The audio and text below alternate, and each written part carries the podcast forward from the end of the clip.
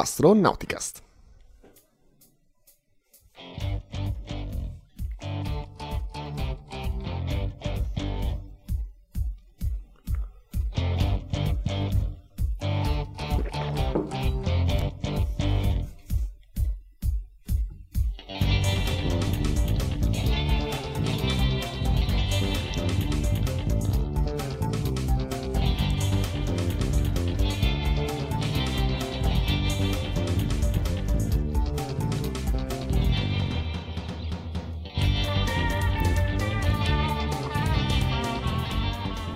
Astronauticast, stagione 15, episodio 14 live. Astronautica Studios di Monaco di Baviera, qui sono Michael Sacchi e um, questo è Astronauticast, il podcast di ISA-A, l'associazione italiana per l'astronautica e lo spazio, in questo 27 di gennaio 2022. Con me a, a farmi compagnia in questa puntata in versione Gemini c'è Paolo Amoroso da Milano. Da Milano vi saluta Paolo Amoroso Nonno Apollo. Eh, siamo un po', uh, come potete vedere, uh, a, a, ranghi ridotti, ma uh, proviamo comunque a stare al, um, a seguire i commenti che ci arrivano in diretta sulla chat di YouTube, di Twitch o di Facebook. Ce l'abbiamo qua davanti. Speriamo di riuscire a accogliervi se non siamo troppo coinvolti nel, nelle discussioni tra noi due. È difficile con, con solo quattro occhi. Eh, ma fateci un, un, tentativo comunque se avete qualcosa da dirci o da chiederci. Ma anche se siamo solo in due, ci prendiamo tutto lo spazio. Lo, lo spazio non è abbastanza, Paolo, ci vuole, ci vuole un'altra dimensione.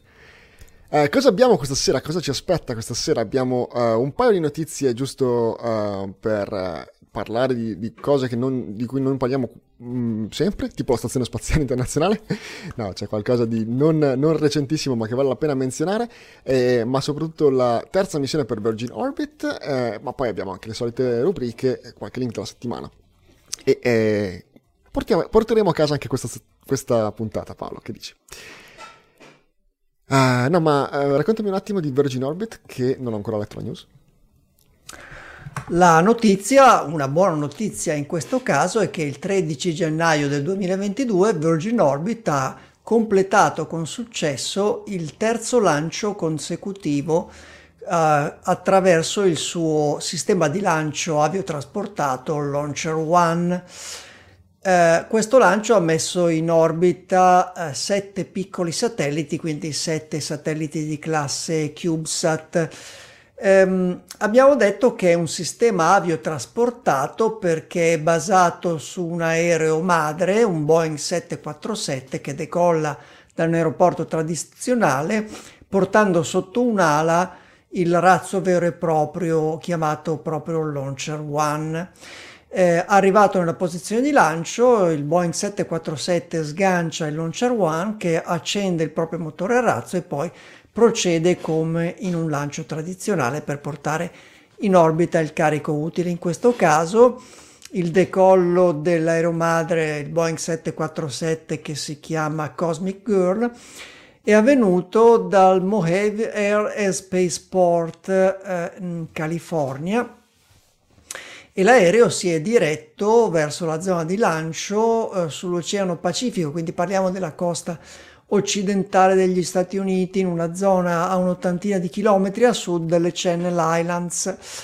Eh, quindi Cosmic Girl ha sganciato Launcher One che ha messo in orbita eh, un'orbita a circa 500 km di altitudine con un'inclinazione di 45 gradi questi sette piccoli satelliti, uno dei quali è un payload universitario sponsorizzato dalla NASA, gli altri sono tutti satelliti ehm, commissionati dal Dipartimento della Difesa degli Stati Uniti. Sono satelliti per la comunicazione e la navigazione spaziale, sono satelliti eh, sperimentali per, per scopi di ricerca per la navigazione e la comunicazione spaziale. In particolare, mm, Dipartimento della Difesa è un po' una definizione generica, questo, mh, mm, questo lancio è stato commissionato da un'agenzia che si chiama Defense Innovation Unit e che ha assegnato un contratto a Vox Aerospace, che è una sussidiaria di Virgin Orbit che gestisce questo sistema di lancio aviotrasportato. Il contratto è stato assegnato nell'ambito di un'iniziativa che si chiama Rapid Agile Launch Initiative, in sigla RALI, è un'iniziativa dello Space Test Program del, del Dipartimento della Difesa degli Stati Uniti. Questa agenzia, la Defense Innovation Unit, è un'organizzazione che cerca di incoraggiare e accelerare l'impiego eh, di tecnologie commerciali per usi eh, militari nell'ambito naturalmente del, delle forze armate statunitensi per eh, migliorare la, quindi la sicurezza nazionale. Questi eh, CubeSat sono satelliti sperimentali per gli scopi di, eh, di queste agenzie. E ci sono altre ragioni per cui alle agenzie governative americane, in particolare quelle che si riferiscono, che si occupano di difesa, interessano dei sistemi di lancio come, eh, come questo, come Launcher One. Eh, perché, eh, come abbiamo visto, il razzo viene portato nella posizione di lancio, nella quota di lancio, da un aereo che quindi può raggiungere eh, zone arbitrarie e quindi eh, eseguire delle, delle seguire delle traiettorie, delle missioni in orbita con traiettorie che non sempre è possibile seguire dalle basi di lancio fisse a terra o che magari se seguite da basi di lancio fisse a terra richiederebbero eh, dei costi aggiuntivi e delle risorse aggiuntive, per esempio accensioni aggiuntive dei motori dei satelliti o eh, una maggiore quantità di propellente. In questo caso l'orbita di 500 km di altitudine in cui Launcher One ha inserito i satelliti ha un'inclinazione di 45 gradi ed è la prima volta che un sistema di lancio segue questa, questo tipo di orbita alla costa occidentale degli Stati Uniti. Alle agenzie eh, americane che si occupano di difesa interessa molto la flessibilità di questi sistemi di lancio e di realizzazione di satelliti perché eh, queste agenzie possono aver bisogno di svilupparli e di lanciarli con poco preavviso, circa un anno credo per realizzare questi carichi utili, questi satelliti nel caso di questa missione e naturalmente anche la flessibilità eh, orbitale.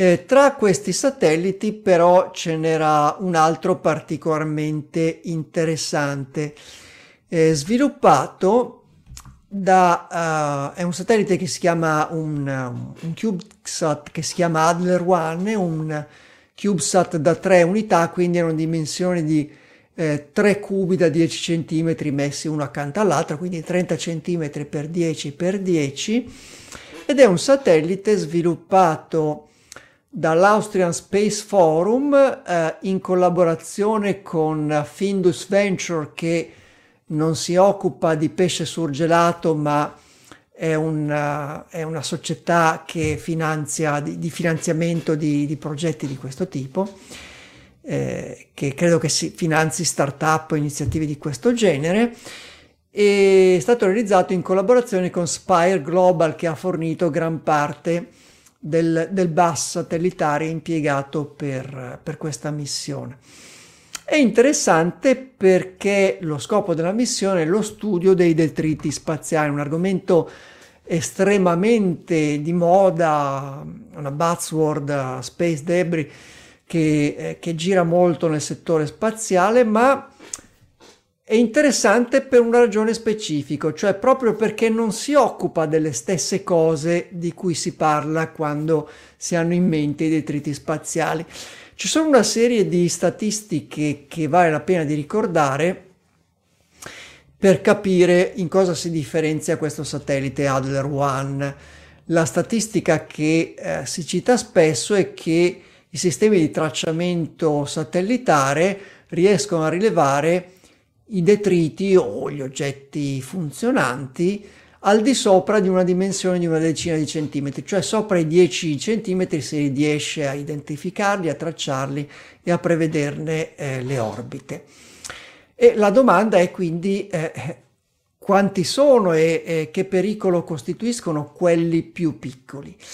E la domanda a cui cerca di rispondere questo satellite eh, Adler One, che dispone di due strumenti principali. Il primo è uno strumento radar per rilevare la presenza di questi detriti e l'altro è eh, un sensore che rileva l'impatto di piccoli detriti con questo satellite, quindi può misurarne eh, la, l'energia innanzitutto, ma anche il momento dell'impatto per caratterizzare questi detriti. Quindi lo scopo di Adler One è quello di raccogliere dei dati eh, in situ, quindi in questa zona, in, in una zona del, della, dell'orbita bassa intorno alla Terra, proprio per rendere queste eh, stime meno stime più precise, perché ci sono stime eh, della quantità di questi detriti. Per esempio, quelli dell'ordine di eh, un millimetro di diametro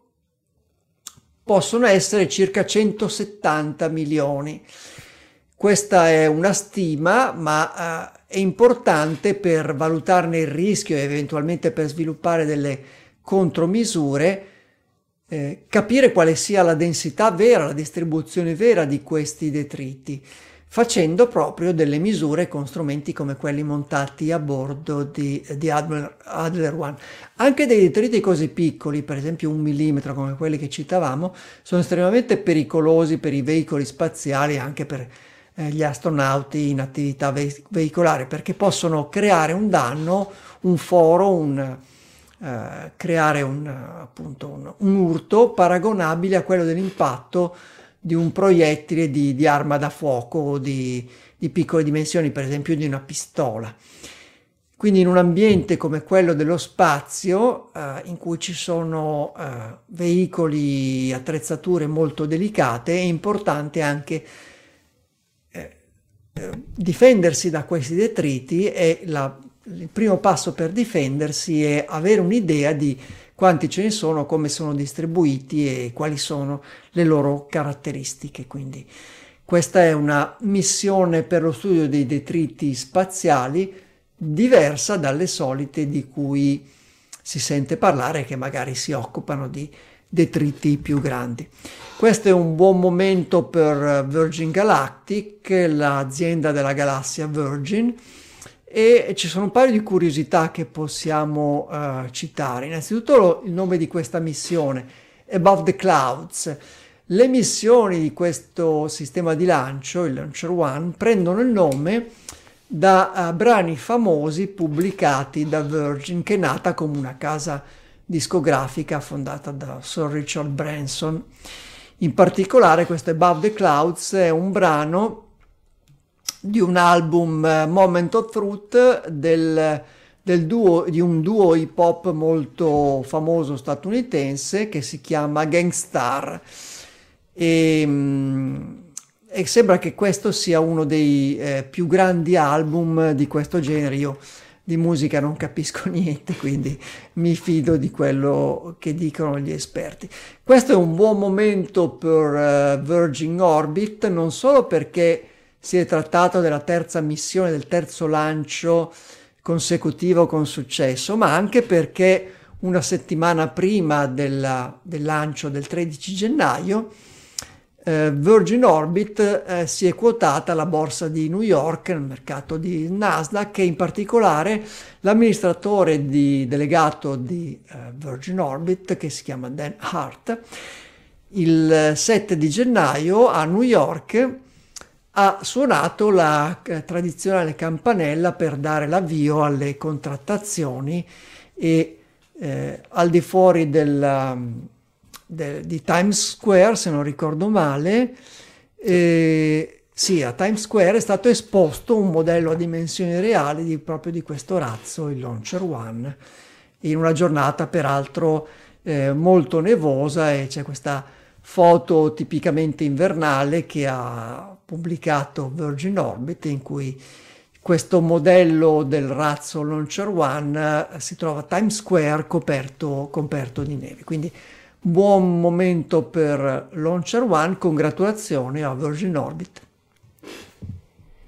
Sì, volevo tornare un attimo al, al discorso di Edward One. Um, hai ragione a dire che è l'argomento del momento. Se avete ascoltato magari qualche uh, talk uh, durante la um, conferenza della Commissione europea di martedì sul, sullo spazio, uh, è uno del, degli argomenti principe del, del periodo perché è, è, importante sia per eventi appena, appena successi come, come il, il, test, il famigerato test eh, russo, ma in generale è una di quelle cose che veramente è il, uno dei topic importanti nella, nella, nell'ambito spaziale al momento. Non soltanto per quanto riguarda la, uh, quella che viene chiamata Space Situational Awareness, ovvero avere un'idea di dove sono questi detriti, ma non soltanto i detriti, anche satelliti perfettamente operativi che semplicemente vanno uh, coordinati nel, nelle loro orbite di modo che è possibile avere previsioni uh, sempre più um,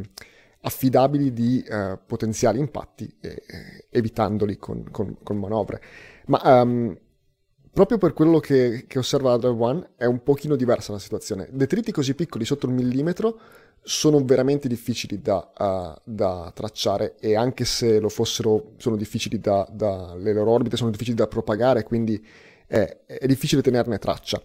Tuttavia, effettivamente, mh, hai fatto un buon esempio con, con, l'energia cinetica di un impatto è quella di un proiettile, ma um, dipende poi da, da, dagli impatti, è una di quelle cose che è possibile mitigare. Chiaramente è un, è un rischio, un pericolo per un astronauta in attività extraveicolare ma per un satellite operativo uh, per, per, anni può essere una cosa che è mitigata da, uh, dalla costruzione del satellite, da una, una schermatura di qualche genere.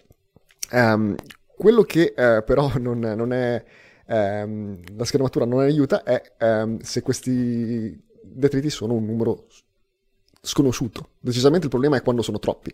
Però uh, questo tipo di, di, di, analisi permette, come questa con, con imp- eh, effettivamente rilevando gli impatti, la direzione degli impatti e la, la, la, caratteristica degli impatti, permette non tanto di migliorare quella che è la situ- Space situ- uh, Situational um, Awareness, ma uh, i modelli che descrivono questi piccoli oggetti in orbita terrestre perché è l'unico modo per poterli effettivamente per poter trattare il problema. Se non si possono contare, se non si possono uh, osservare, se non si possono tracciare, bisogna almeno sapere qual è il loro flusso, quanti ne, quanti ne passano in una data unità di, di spazio, uh, in, una, in, una, data unità di tempo. E Quindi descriverli utilizzando la statistica invece della dinamica orbitale. Precisamente, eh, sono due problemi complementari, sono due, due facce dello stesso problema eh, che, che, però servono a, a, a migliorare la, la, sicurezza delle attività spaziali in, in, diverse classi di problemi, in diversi tipi di, di, um, di detriti. E comunque sì, se ne vedranno di tutti i colori nei prossimi anni da uh, tracciamenti con radar che si fanno anche da terra, il, il modo in cui tradizionalmente il catalogo del, degli oggetti in orbita viene mantenuto principalmente dalla, dalla dall'Air Force, adesso dalla Space Force, uh, ma uh, ci saranno uh, satelliti radar, ci saranno satelliti con tracciamento ottico di, di detriti, um, è decisamente una cosa interessante. Lo dico con... E credo Mike, e ti chiedo conferma, che una delle difficoltà di Uh, se volessimo tracciare e propagare le orbite di questi frammenti al di sotto del millimetro di, di dimensione, una delle difficoltà è che con quelle dimensioni così piccole eh, cominciano ad, ad avere eh, un effetto significativo le molecole residue di atmosfera a quella quota che eh, rendono ancora più incerta la propagazione delle orbite, il, più complessa, più caotico anche il movimento di questi oggetti. Ma uh, non sono un super esperto riguardo. Quello eh, ha un effetto su praticamente tutti i satelliti, tranne quelli in orbite estremamente alte. E un satellite di, eh, è diverso da un altro anche a parità di orbita alla stessa quota eh, per il, quello che si chiama coefficiente balistico, che è la, la, la massa rapportata alla, alla dimensione, alla, mm, alla superficie, sì, alla, alla, superficie, alla, alla cross section del, del, satellite nella direzione del moto. Ovviamente un satellite aerodinamico subisce meno il, il, l'effetto di queste, esattamente come se fosse in un'atmosfera più densa, è un satellite più, più piatto e, e con, con, la superficie piatta nella direzione del, del, moto, ovviamente subisce di più una frenata.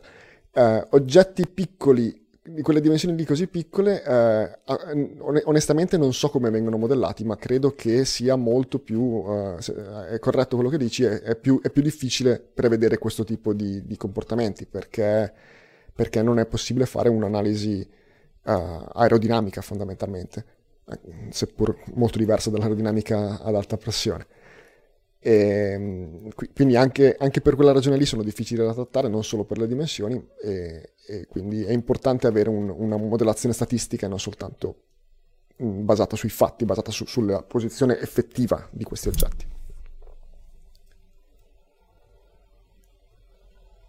Ok, um, Andando oltre, c'è una notizia di qualche settimana fa, la, due, no, la settimana scorsa abbiamo, uh, non abbiamo fatto il podcast, due settimane fa ci siamo dedicati a, um, al James Webb, praticamente con una monografia con il nostro uh, zio preferito, uh, Marco Bruno.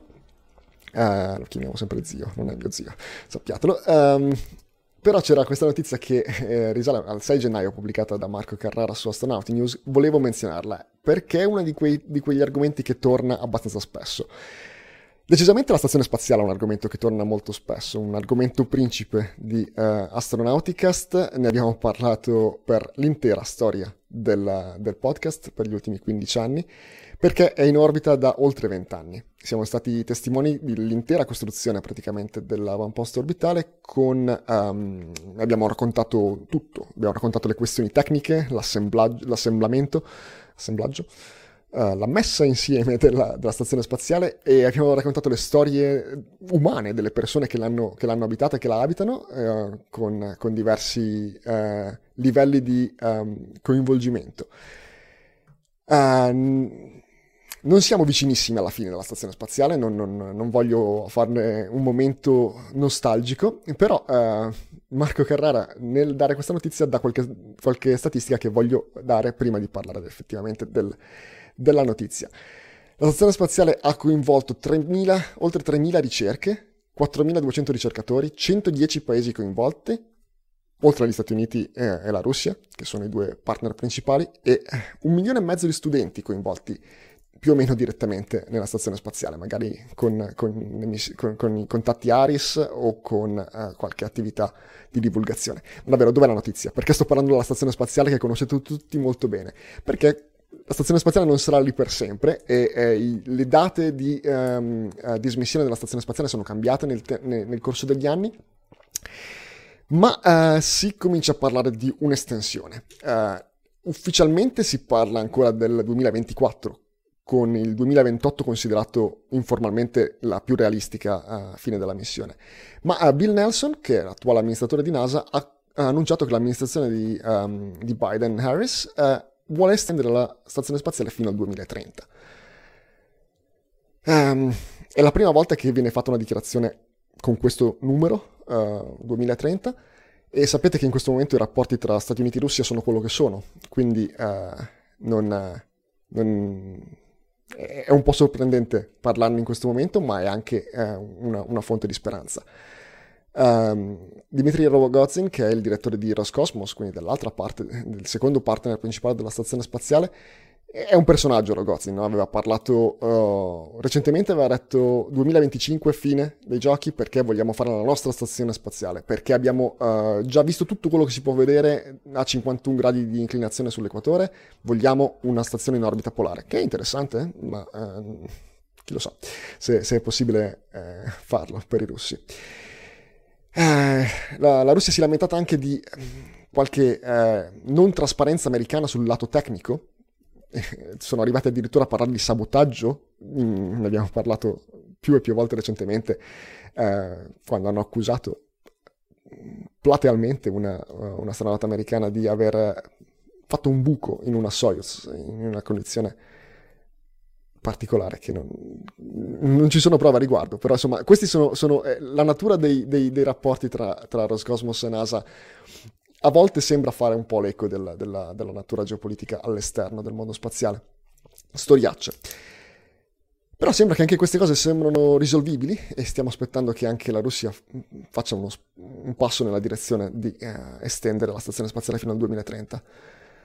Eh, ancora, da, tra la notizia pubblicata e eh, oggi sono passate altre, eh, altre settimane e la situazione all'esterno del mondo spaziale non è migliorata, quindi non si sa se questa cosa verrà influenzata da, da, dalla situazione attuale. Um, però eh, già il 2024, che è ancora la data ufficiale, possiamo cominciare a darla come scontata come non, non sarà la fine della stazione spaziale, perché la stazione spaziale sarà anche un, una piattaforma di lancio, non di, di, di, satelliti, ma, perché quella lo è già, ma di altre stazioni spaziali, perché possiamo guardare avanti non soltanto a, a stazioni spaziali della, delle agenzie nazionali, come, come Roscosmos e NASA, ma anche stazioni commerciali che eh, vedrà, vedranno la luce eh, anche grazie alla stazione spaziale, per esempio per quanto riguarda Axion Space, che comincerà, si, comincia, si parla proprio del 2024, come ehm, un inizio di una costruzione di una stazione spaziale agganciata alla stazione spaziale attuale. Ehm, e tra l'altro notizia di questi giorni che um, Villa Day, il, um, l'astronauta della, della uh, eh. Pilota dell'aeronautica ah, militare italiana addestrato come astronauta. Esatto, è uno, una di quelle situazioni che ne abbiamo parlato qualche volta. È un astronauta, non è un astronauta, è un astronauta italiano, non è un astronauta uh, ESA. Non ne sono rimasti più uh, tra quelli che erano stati selezionati prima che ESA facesse la sua selezione di uh, astronauti. È, è, una di quelle cose che viene, è venuta a crearsi grazie al fatto che ASI e, eh, l'aeronautica militare italiana hanno degli accordi bilaterali con vari vari eh, enti, eh, talvolta la Russia, talvolta eh, altre situazioni commerciali, per ehm, portare avanti del, dei progetti che sono separati da quello che, che ESA fa. Um, Villadei è stato addestrato come, um, come uh, cosmonauta per uh, volare sulle Soyuz, ma non sembra che avrà una, un'opportunità di volo del genere. Doveva addirittura volare uh, con voli parabolici con um, Virgin, ma non, non, sembra che accadrà. Può essere invece che eh, troverà il, il, suo battesimo dello spazio con Axiom Space, costruendo i primi moduli della stazione spaziale di eh, Axiom Space. C'è anche um, uh, Orbital Reef di uh, Blue Origin che um, dal 2025 prenderà il posto della stazione spaziale. Sono uh, particolarmente um, interessato a vedere come vi racconteremo queste cose. Come vi racconteremo queste cose quando, quando diventeranno vere. Perché eh, dovremo trovare un modo per, per, riempire il vuoto lasciato dalla stazione spaziale. Ma quel giorno non è ancora uh, vicino. Si spera che questa data del 2030, che al momento è soltanto un annuncio, diventerà un pochino più um, Cerchiamo di non desiderare troppe stazioni spaziali perché se lo viene a, a, a sapere Elon Musk è altro che Starlink. Tra l'altro queste, questi nomi, uh, Orbital Reef, um, sarà che sto rileggendo uh, New Romancer di, di, Gibson recentemente, mi fanno, mi fanno, sono stazioni commerciali, hanno questi nomi un po' esotici, mi fanno venire in mente Freeside e, e Villa Star, uh, Straylight, un, um, hanno degli echi di, di fantascienza anni 80 per me, nonostante siano effettivamente sono eh, trovano effettivamente una realizzazione in un momento che assomiglia un pochino a, a, quella, a quella, fantascienza cyberpunk che, che, ci raccontavano negli anni Ottanta. Eh, ok, quindi non c'è nessuna notizia veramente eh, concreta, però è, è, giusto che si cominci a parlare dell'estensione della stazione spaziale perché, perché ci mancherà. Ok, um, che cos'altro è successo poi questa settimana?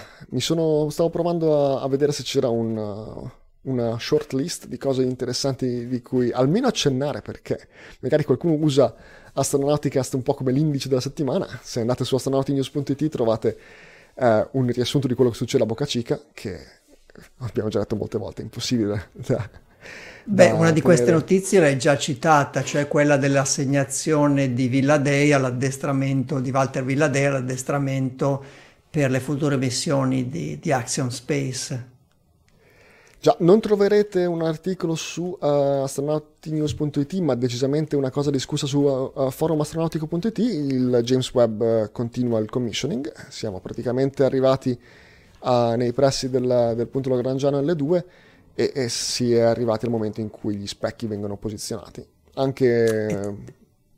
E, tra l'altro c'è già stata l'accensione del, del motore per eh, l'inserimento in, in L2 una, una, bella discussione tecnica riguardante, non super tecnica, quindi non vi fate spaventare, ma um, riguardante il fatto che due degli specchi si sono mossi in, con tempistiche diverse ed è stato interessante scoprire perché, eh, niente di segreto, ovviamente tutto, tutto, documentato in vari paper addirittura. Uh, per dare un'idea della complessità della bestia del JWST, qualcosa è, è è rotto all'interno, cioè ci sono de- dei componenti che devono posizionare gli specchi che non sono uh, conformi agli altri, ma è stato scelto di lanciarlo così, perché non è um, una di quelle cose che si possono cambiare all'ultimo minuto, non è una di quelle cose che, uh, che non si possono gestire, è semplicemente si è uh, incluso nel, nella, nella, procedura di, di commissioning del James Webb una diversa uh, procedura per questi specchi perché um, sono diversi dagli altri, perché gli attuatori degli specchi sono diversi dagli altri. Troverete qualche dettaglio su forumastronautico.it se andate a spulciare il topic. E questa situazione è comunissima e da eh, illustrissimi precedenti e da, da, da, molto tempo nell'esplorazione dello spazio. Eh, faccio un breve momento non Apollo. Eh, se pensate al programma Apollo, alle operazioni svolte a terra, vedete molte foto degli astronauti che passano ore nelle, nelle loro capsule che poi voleranno nello spazio eh, presso i centri della NASA oppure le, le aziende produttrici. Ecco, in queste lunghe ore, una delle cose che facevano gli astronauti con gli ingegneri delle aziende che eh, costruivano le capsule era provare tutti gli interruttori, i sistemi, gli apparati per vedere se funzionavano. Spesso alcuni di questi apparati o interruttori eh, non funzionavano correttamente, per esempio non si accendeva un interruttore, eh, mancava qualcosa, insomma eh, si prendeva nota di tutte queste situazioni, se si era troppo vicini al lancio si cercava anche dei rimedi, per esempio invece di usare un interruttore su un pannello se ne usavano degli altri su un altro pannello, si modificavano le procedure in modo da non dover fare modifiche, naturalmente se la eh, soluzione eh, alternativa non aveva eh, non metteva a rischio la sicurezza della missione, si prendeva nota di tutte queste situazioni per poi eh, usare procedure diverse. Ecco, questo è sempre esistito ed è ciò che è stato fatto anche per l'allineamento separato di questi due specchi.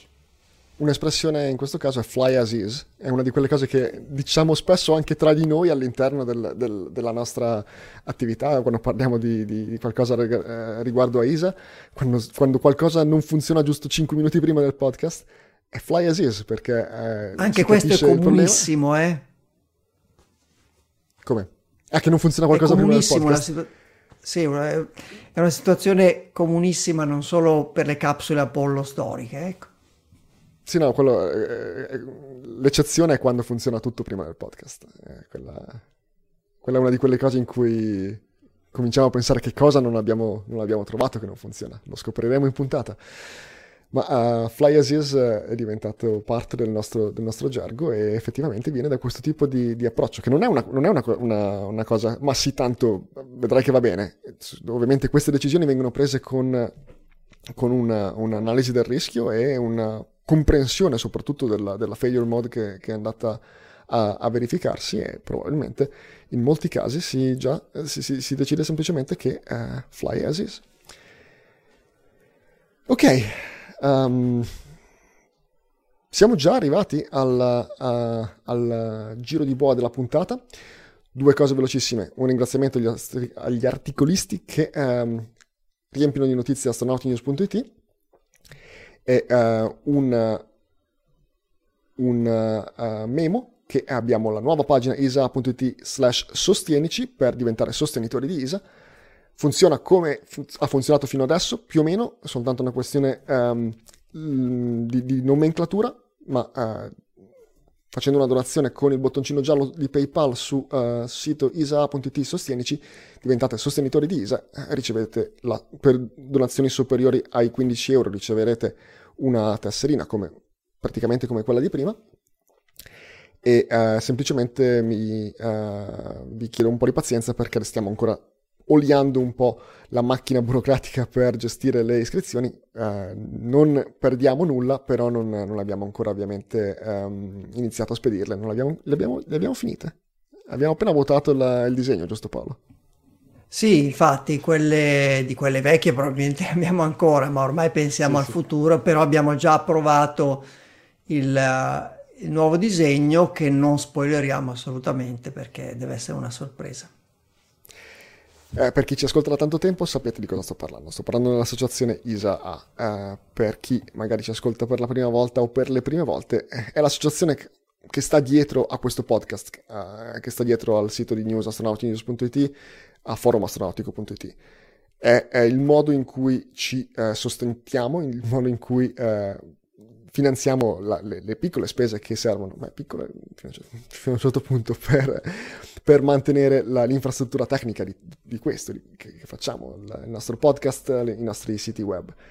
E ehm, non è soltanto fare una donazione a ISA non è l'unico modo per aiutarci, eh? c'è anche la possibilità di fare il gioco di ISA, fare esattamente quello per cui ISA è nata, che è la divulgazione dell'astronautica in lingua italiana, magari eh, inviando una puntata di astronautica a qualcuno che, che pensate eh, potrebbe eh, apprezzarla o magari eh, condividendo una notizia di astronautinews.it, esponendo accidentalmente o non così tanto accidentalmente i vostri amici ai nostri contenuti, ci dareste una mano molto uh, gradita.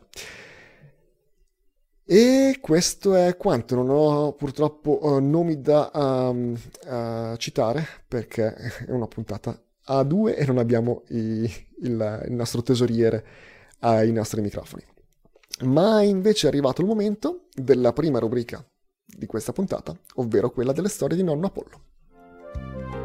Al di sopra della terra c'è una magica città, là si fanno esperimenti con strumenti di ogni età. Chi saranno le persone strane che vivono là? Nonno Apollo ci racconta le loro curiosità.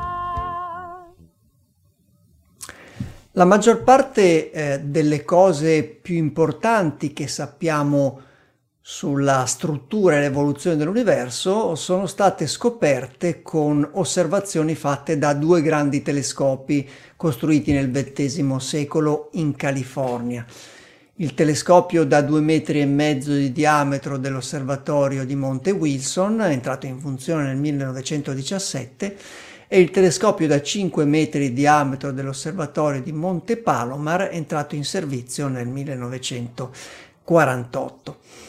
Si tratta in entrambi i casi di telescopi riflettori, cioè telescopi in cui l'obiettivo, l'elemento ottico che raccoglie la luce dell'oggetto e che forma l'immagine, è uno specchio. E eh, eh i, la costruzione di questi grandi telescopi eh, si basò su delle tecnologie ottiche per costruire specchi di grandi dimensioni che quando furono realizzati gli specchi di questi due telescopi giganteschi erano ancora in una fase iniziale, pionieristica e ricche di difficoltà e di incertezza. C'erano diversi problemi nella realizzazione di specchi più grandi di un paio di metri di diametro, specchi monolitici come quelli di questi due grandi telescopi, cioè realizzati in un unico blocco di quelle dimensioni. La prima difficoltà è quella di costruire dischi di vetro eh, in blocchi unici di quelle dimensioni con i necessari requisiti di dilatazione termica perché non vogliamo che le immagini vengano deformate dalle variazioni, eh, dalle deformazioni di un blocco di vetro così grande. In particolare la realizzazione del telescopio di Monte Palomar, dello specchio di Monte Palomar, eh, richiese la fusione di un disco di vetro gigantesco di 5 metri in un materiale allora eh, poco conosciuto e poco lavorato in quelle dimensioni, un materiale a base di, eh, di quarzo. Un'altra difficoltà era, eh, una volta ottenuto un disco di vetro di quelle dimensioni, dare la forma eh, otticamente corretta alla superficie di, riflettente di questo specchio. Eh, si trattava di lavorare con estrema precisione una superficie molto grande. Ma nemmeno realizzare un disco di vetro di 2 metri e mezzo o di 5 metri era banale. E per esempio nel caso di quello di Monte Palomar, eh, la prima colata eh, di, di, questo specchio eh, fallì parzialmente e fu necessario ricominciare. Si trattava di una tecnologia anche complessa eh, per, eh, per, la sua realizzazione, anche per i tempi estremamente lunghi che richiedeva il raffreddamento di una colata di vetro eh, così grande. Per esempio, raffreddare lo specchio del telescopio, il blocco di vetro che sarebbe diventato lo specchio del telescopio di Monte Palomar, richiese un anno di lenta, costante e eh, accurato raffreddamento con un profilo di raffreddamento ben definito di questa massa di vetro fuso. Per cui eh, anche se eh, il, la, la, costruzione di questo nuovo telescopio da 5 metri venne decisa all'inizio degli anni 30, il telescopio eh, entrò in funzione eh, nel 1948 dopo la morte di, eh, dell'astronomo George Hale che aveva voluto questo grande strumento e che a lui è stato eh, dedicato. Per superare queste difficoltà tecnologiche, eh, un astronomo italiano, Guido Horn d'Arturo, cominciò a pensare a soluzioni alternative. Guido Horn d'Arturo era di origine triestina, ma era diventato a partire dal 1911 direttore dell'osservatorio di eh, Bologna. E Guido Horn d'Arturo aveva eh, cominciato a pensare non soltanto alle difficoltà tecnologiche nella realizzazione di grandi specchi monolitici, ma anche nei costi. E si poneva il problema perché in quel periodo, nel periodo in cui eh, venne decisa la costruzione del nuovo grande specchio da 5 metri, l'Italia, come molti altri paesi del mondo, stava uscendo dalla grande recessione, dalla grande depressione della fine degli anni 20. Quindi si poneva il problema di eh, realizzare telescopi di grandi dimensioni per scopi scientifici, ma possibilmente a, bando, a basso costo. L'idea che venne a Horn d'Arturo fu quella di realizzare i cosiddetti specchi a tasselli, cioè invece di realizzare un unico disco di vetro molto grande, quindi difficile da lavorare e costoso, D'Arturo pensò di eh, realizzare invece una serie di dischi più piccoli che costituissero i tasselli di un mosaico. Una volta messi insieme questi tasselli avrebbero costituito la superficie di uno specchio più grande e sarebbero stati lavorati in modo da, costitu- da costituire eh, le parti, i tasselli di punti diversi di, di, questo, di uno specchio più grande eh, e quindi anche assumere la curvatura eh, necessaria per realizzare un unico specchio partendo da specchi più piccoli. Eh, la realizzazione di questo progetto, di questo prototipo, di, di questi prototipi di Horn d'Arturo richiese diversi decenni non soltanto per le difficoltà tecnologiche ma anche per vicende storiche dovute innanzitutto alla seconda guerra mondiale ma anche dal fatto che eh, D'Arturo venne allontanato dalla sua posizione di direttore dell'osservatorio di eh, Bologna in conseguenza delle leggi razziali per le sue origini ebraiche ed è importante ricordare questo fatto oggi, oggi che vi parliamo il 27 gennaio che è la giornata della memoria. Ma ehm, D'Arturo riuscì a realizzare eh, questi prototipi, due prototipi all'inizio degli anni 50, un primo prototipo delle dimensioni di eh, 80 cm e un secondo prototipo delle dimensioni di, del diametro di un metro e 80 cm, realizzato quest'ultimo, il prototipo più grande, mettendo insieme 61 specchi esagonali più piccoli, quindi facili da costruire con una ventina di, eh, alcune decine di centimetri di diametro ciascuno. 20-30 centimetri è la dimensione tipica degli specchi dei telescopi amatoriali. Eh, è piuttosto facile per un appassionato di astronomia costruire uno specchio di dimensioni, lavorarlo partendo da un blocco di vetro e dargli la, la superficie giusta. Quindi era facile realizzare decine di specchi più piccoli, anche poco costoso, e la difficoltà consisteva, e questo è anche l'aspetto innovativo del progetto, dell'idea di D'Arturo, di eh, metterli insieme eh, allineandoli accuratamente, anche la difficoltà di collimarli tutti e 61 nel prototipo più grande per fare in modo che lo strumento complessivamente, i, 61 specchi complessivamente, mettessero a fuoco un'unica immagine in un unico piano focale. Il, eh, il progetto ebbe successo, mm, D'Arturo installò lo specchio più grande in modo che fosse puntato verticalmente in una torre dell'osservatorio di Bologna e insieme con i suoi collaboratori eh, usarono questo specchio, in, quindi in uno strumento in posizione fissa che poteva osservare soltanto lo zenith, realizzarono 17.000 lastre fotografiche riprendendo una vasta serie di oggetti astronomici e scoprendo anche diverse stelle variabili. Quindi dimostrò non soltanto la fattibilità tecnologica di questa idea, ma anche l'utilità scientifica di realizzare i telescopi in questo modo.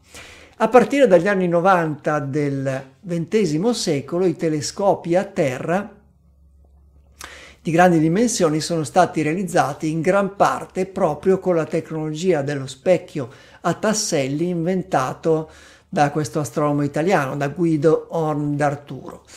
E poche settimane fa è arrivato nello spazio il primo telescopio a tasselli spaziale, il James Webb Space Telescope, lanciato il giorno di Natale del 2021, che nei giorni in cui vi sto, par- vi sto parlando, proprio il 27 di gennaio del 2022, è appena arrivato eh, verso la zona di spazio da cui condurrà le osservazioni e ha iniziato la fase, la complessa fase di eh, allineamento delle, delle, dei tasselli del suo specchio e di calibrazione degli strumenti che poi serviranno per le osservazioni dallo spazio. Quindi questa idea uh, di uh, un astronomo italiano dopo un secolo è finalmente arrivata nello spazio e dimostrerà il suo valore anche nel ricco tesoro di osservazioni scientifiche che comincerà a raccogliere il telescopio Webb. Ma prima di concludere vorrei ricordarvi un'altra curiosità di Horn d'Arturo, che fu il direttore dell'Osservatorio Astronomico di Bologna.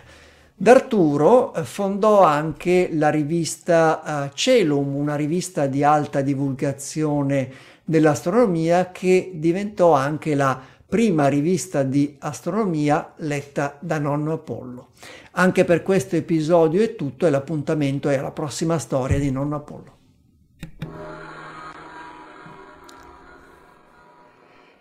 Grazie Paolo. Um, sai per caso perché sono proprio esagonali? È per massimizzare la, la, l'area coperta, perché sono, è una forma che permette di, di attaccarli uno all'altro, no? Non è l'unica forma, sì, ma... Immagino che... Tra, tra, triangolari, triangolari, credo, no? L'esagono probabilmente è una forma che dà un buon compromesso tra reali- eh, semplicità di realizzazione, quindi di taglio di un blocco di vetro, e occupazione della superficie eh, come numero di, eh, di, linee di contatto e quindi un, un compromesso tra tutti questi fattori. Sempre su forumastronautico.it parlavamo della, degli artefatti uh, ottici che varie parti di un telescopio causano all'immagine, pensate alle classiche croci intorno alle, alle stelle più luminose che si osservano in molte immagini, anche eh, quelle di Hubble, sono dovute a, a, ai supporti di, dello specchio secondario del, del, del telescopio e eh, sempre Marco Bruno diceva sul forum astronautico che anche la forma dei tasselli di uno specchio tassellato hanno un, un, effetto su queste... Su queste uh, come si chiamano? Sulla figura di rifrazione. Figura di rifrazione, grazie, era quello che, che mi sfuggiva. Quindi magari anche quello uh, gioca un ruolo, un, uno, uno, specchio esagonale ha una figura di rifrazione che magari è più mm, me, meno, meno, problematica rispetto all'altra. È una mia ipotesi, eh. mi sono dato la risposta da solo perché non, non, ne, non, ne, non ne, hai data una più, più uh, decisa. ok, um, che cosa ci... Gra- grazie Paolo per... Uh, questa uh, installazione. Era doveroso ricordare in questo era momento giusto, in esatto. cui è di grande attualità Horn d'Arturo, era doveroso ricordare questo eh, astronomo italiano che ha realizzato una, cosa, una tecnologia così usata adesso in questi ultimi decenni. Um, già. Allora, abbiamo poi due link della settimana. Sì. Il primo eh, non è forum astronautico, è un altro forum di un'altra classe. Sì, sì, è, è il primo link che vi propongo è l'account Twitter eh, dell'Austrian Space Forum e adesso chiedo al nostro droide protocollare che conosce una forma di comunicazione germanica di dire qual è il nome di questa organizzazione in tedesco perché è un'organizzazione austriaca. E e vi propongo questo link perché eh, è relativamente poco conosciuto, ha circa 4.000 follower, quasi quanto eh, noi di, di, di, di, quanto il nostro account Astronauticast su Twitter, ma eh, fanno davvero tantissime attività di ricerca e di divulgazione. Intanto si tratta di una rete di professionisti dello spazio che raccoglie eh, ricercatori, rappresentanti dell'industria spaziale e anche rappresentanti della, delle istituzioni naturalmente di quel paese, le istituzioni austriache, che hanno lo scopo di promuovere con varie attività, ricerca, divulgazione, contatti con l'industria e consulenza alle istituzioni, le attività spaziali. Eh, sono ben finanziati anche dal punto di vista delle risorse e una delle attività che fanno più spesso è quella di esperimenti di eh, missioni spaziali analoghe, cioè sono quelli in cui si va in un ambiente remoto e ostile della Terra, per esempio si va a fare una spedizione in Austria, eh, non in Austria, in, in Africa, in una zona magari desertica che ricorda un po' le caratteristiche del suolo marziano. Allora si costruisce una specie... hanno fatto qualcosa anche nelle Alpi, quindi potrebbe essere che sì. abbiano fatto qualche sì, sì. Eh, escursione. Anche le Alpi sono un luogo remoto e spaziale. E, e, quindi si fa ricerca, si provano rover, si provano eh, possibili tutte tecnologie per tutte pressurizzate, fanno queste missioni spaziali analoghe in luoghi analoghi, un po' come ehm, eh, Caves di ESA e anche NIMO della NASA nelle grotte e sotto, nelle basi sottomarine. Sono ambienti analoghi che hanno alcune caratteristiche dello spazio utili per la ricerca e l'addestramento. Insomma, L'Austrian Space Forum è, a- è molto attivo in queste eh, missioni che raccontano anche eh, su questo account Twitter che vi consigliamo di seguire. Allora, come si legge in tedesco il nome di questa organizzazione? Se mi metti sul, eh, con, con, con eh, i fanali puntati addosso mi, so che lo dico sbagliato. Österreichisches Weltraumforum, ma uh, non... Ci voleva Marco, Marco è lui che, che, lui sì che col tedesco se la, se la cava. Vabbè, diciamo, per gli amici Austrian Space Forum. Già, il, il la, um, come si chiama? La, l'acronimo è, è, strano quando lo, lo si vede in, in, inglese per prima cosa e poi lo si vede in tedesco è completamente, completamente diverso. Um, poi, che cosa abbiamo nelle uh, uh, seconde link della settimana che ho messo purtroppo nella tab sbagliata, eccola qua. È uh, uno dei fantastici video che vengono realizzati da uh, il nostro, dico nostro perché è ormai un regolarissimo di um, Astronauticast, Raffaele Di Palma, che uh, mette in, um, insieme un simulatore della stazione spaziale utilizzato da NASA per, ad esempio, una parte della pianificazione delle attività extraveicolari, con eh, la telemetria in tempo reale che è possibile vedere, una sottoinsieme della telemetria della stazione spaziale che è possibile, ehm, eh, a cui è possibile accedere tramite un servizio web. Eh, le due cose sono state messe insieme grazie uh, a un, uno script che, che, ho fatto io, ma non, non, la parte bella del video non è, non è lo script, um, dove è, è, possibile configurare il modello, il simulatore, con, uh, con uh, effettivi dati ricevuti dalla stazione spaziale, così che quello che si vede nel, nel simulatore è quello che la stazione spaziale sta facendo effettivamente in quel momento.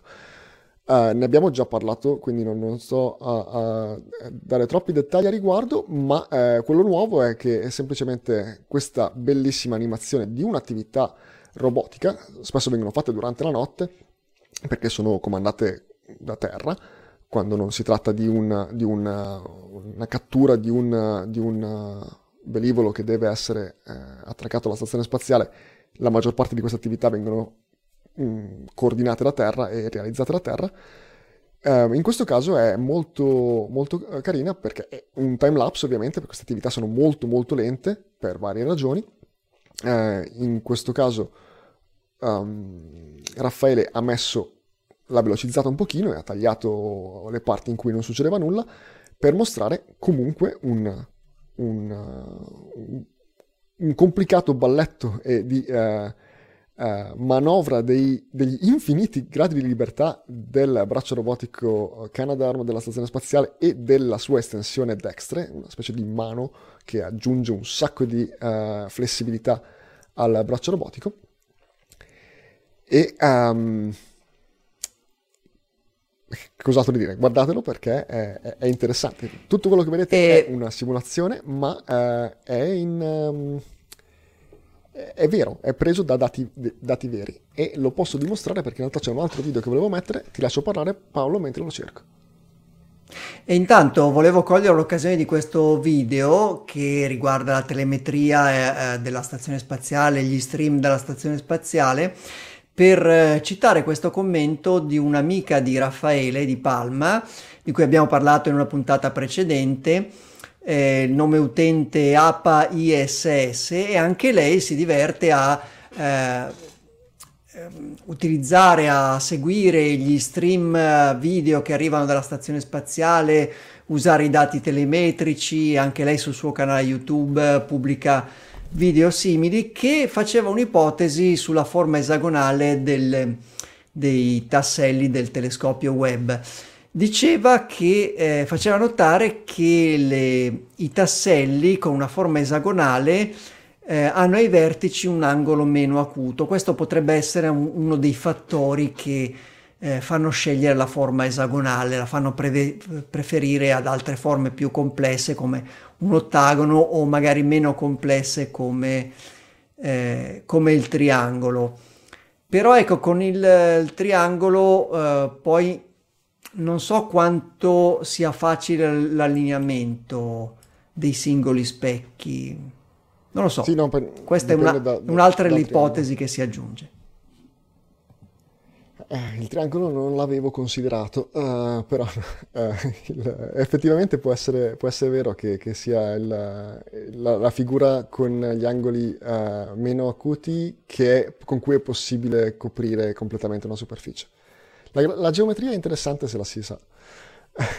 Grazie a Pais e proprio parlando di Apais c'è quest'altro video che è lo stesso di prima ma affiancato alle stesse um, attività sincronizzate che arrivano dal, dal, da un link video della stazione spaziale dove si vede un, un'altra angolazione quello che, che, mostra la simulazione di, um, di, Raffaele. Quello di sinistra è una simulazione, quello di destra è, eh, sono immagini vere eh, registrate da uh, Apais e eh, sincronizzate, che oggi ho guardato in loop tre volte perché è, è, è bellissimo.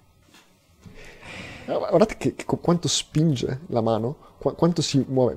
Chiedo scusa a chi ci sta seguendo soltanto in audio Uh, il link ovviamente sarà nelle note dell'episodio. Ma del resto sono link della settimana, quindi dovreste guardarveli tutti, ovviamente.